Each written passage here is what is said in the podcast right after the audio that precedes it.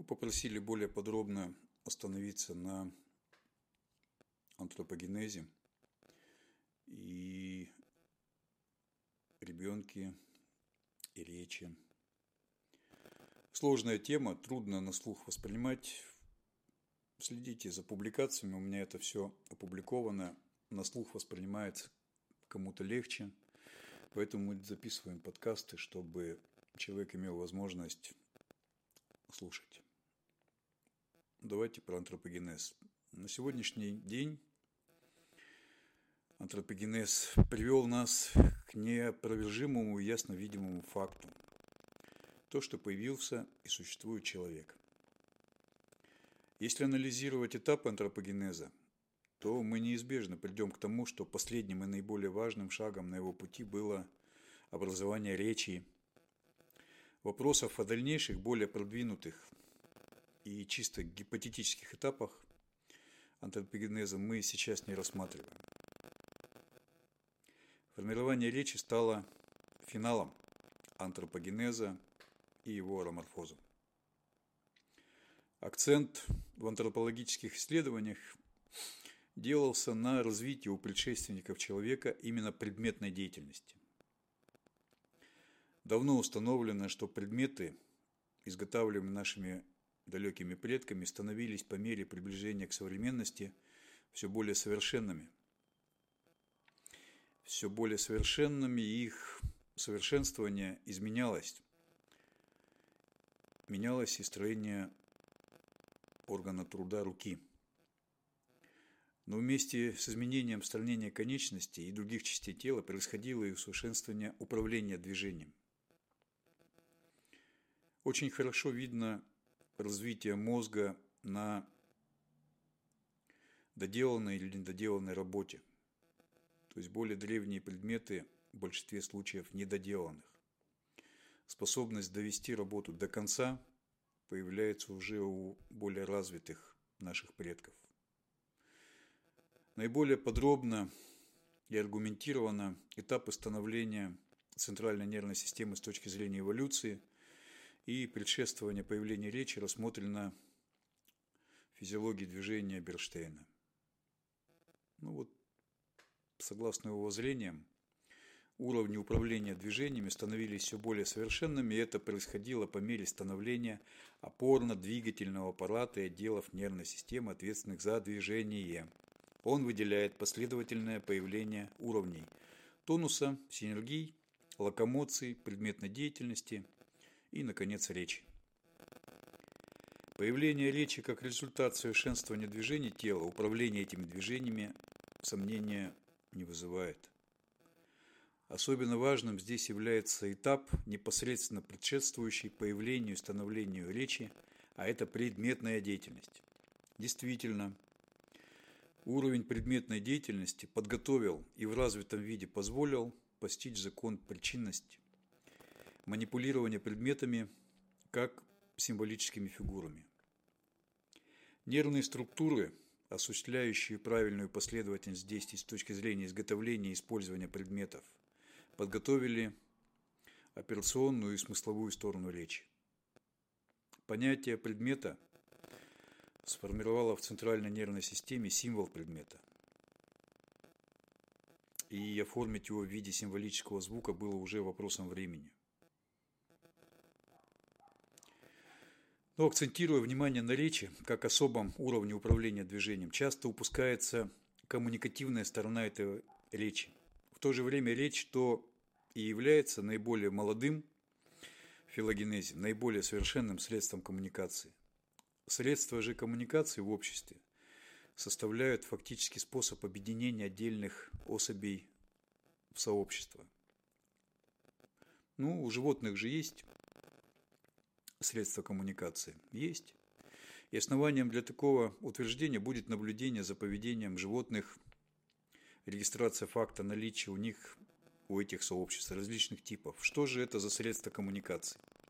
Какие структуры организма обеспечивают общение животных при полном отсутствии у них речи, подобно человеческой? Каков эволюционный путь этих структур? Для ответа на эти вопросы рассмотрим еще раз развитие нервной системы у позвоночных. Развитие коры головного мозга берет начало от обонятельного мозга. Древнейшая кора связана с обонятельным рецептором. Движения мышц управляются спинным мозгом. Первичная кора оказывает влияние на двигательные нейроны, фактически ориентирует организм в пространстве относительно градиента концентрации привлекательного химического вещества. Основными функциями древнейшей коры было управление не движением, не движением, а намерением живого существа, выбора направления движения, устойчивое желание с учетом гомеостаза. Первичная кора делала афферентный синтез, создавая картину мира, в состав которой входил привлекательный образ внешней среды, ну и состояние собственного организма. Процессы, происходящие в первичной коре, были относительно самодостаточны и самостоятельны, прямо не влияли ни на движение тела, но по мере учета внешних и внутренних условий влияли на стремление организма к пище и к особи противоположного пола. Первичная кора состояла главным образом из вставочных нейронов, большинство из которых было соединено со вставочными же нейронами. Такое строение создавало условия для кольцевого движения возбуждения. Движение возбуждения по замкнутому кольцу делало процессы в первичной коре относительно автономными по отношению к процессам, происходящим в организме, что и создавало предпосылки для формирования эмоций, отношения к себе и к миру, как устойчивое, как уже устойчивое состояние организма. Здесь первичная кора, составляющая лимбическую систему у человека, ответственна за формирование эмоций. Но Формирование отношения к себе и к миру, выраженное на языке нервных импульсов в древней коре, не составляло секрета для окружающих. Дело в том, что нервная клетка способна к образованию довольно большого заряда на мембрану. В качестве иллюстрации можно привести целый ряд животных, которые пошли по пути усиления этого заряда. С одной стороны, это некоторые рыбы, например, скат – ну и по пути развития чувствительности к электрическим полям других животных для их обнаружения. Рыба, молот, утконос – это все с другой стороны. Для большинства позвоночных способность генерировать электромагнитные поля в процессе жизнедеятельности – это обычное явление. Чувствительность к таким полям может быть выражена в разной степени. Для любого группового поведения – это древнейшее средство коммуникации. Таким образом, Таким образом, два древнейших средства коммуникации – это обмен химическими сигналами и обмен электромагнитными сигналами – сосредоточены в древнейшей коре, ответственны у человека за формирование эмоций. Постепенно все большее количество органов чувств получало представительство в коре. Рост коры сопровождался, сопровождался качественным изменением ее состава. Древняя кора продолжала совершенствоваться в управлении групповым поведением. Она же обеспечивает устойчивость эмоций. Ее связь с промежуточным мозгом делает ее зависимой от гомеостаза.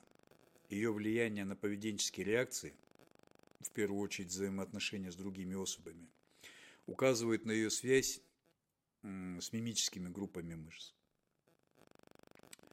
с мимическими действиями. Древняя кора задает тон при подражании. Именно этот эффект в первую очередь связан с обучением. Древняя кора задает тон при подражании, и именно этот эффект связан с обучением. Это у нас для педагогов.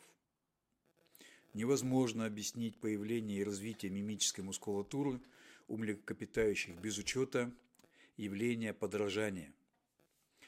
Но появление мимической сигнальной системы означает выделение из всей мускулатуры особой части, ответственной только за общение с себе подобными.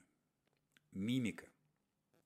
При помощи мимики передается другому эмоциональное состояние, что в свою очередь есть интегральное выражение гомеостаза, физиологического состояния организма, оценки окружающей обстановки и отношения к этому другому, его рассматривают, исходя из вышеперечисленного, как полового партнера, как партнера по охоте, как врага, как друга, как защитника, как соперника. Таким образом, у млекопитающих есть четыре канала связи над первой сигнальной системой. Жесты, мимика, звуки, поле. Все эти каналы мы объединим одним названием – эмоциональная сигнальная система. Полевая же связь здесь древнейшая. Затем идут жесты, затем звуки, затем мимика. Жесты, то есть движение телом, читаются вначале при помощи зрительных бугров. И только потом при помощи зрительного анализатора. Именно. Именно поэтому зрительные бугры и получили преимущество, став местом синтеза всей телесной, связанной с телом информации. Зрительный же анализатор, прежде чем стал участником афферентного синтеза пространственного поля и предмета, уже был участником эмоциональной сигнальной системы. Его афферентный синтез – это партнерство, отношения. Управление звуковой речью и управление мимикой осуществляется из близких областей в коре. Ну, это нижняя часть, нижняя треть центральной извилины и задняя часть нижней лобной извилины, зона брака. Таким образом, становление речи шло по двум параллельным линиям. Первое. От локомоции через предметную деятельность к операциям, символам и речи. Второе. От формирования лимбической доминанты через развитие эмоциональной системы общения, через развитие мимика звуковой системы общения к речи. Коммуникативные возможности человека зависимы от двух источников. Во-первых, от древнейшей коры, то есть лимбической системы. Она отражает состояние гомеостаза и зависимой от полевых влияний других людей. Преобладание этого влияния происходит без осознания. Общение на этом уровне – это общение двух организмов. И отношения между ними – отношения между субъектом и объектом.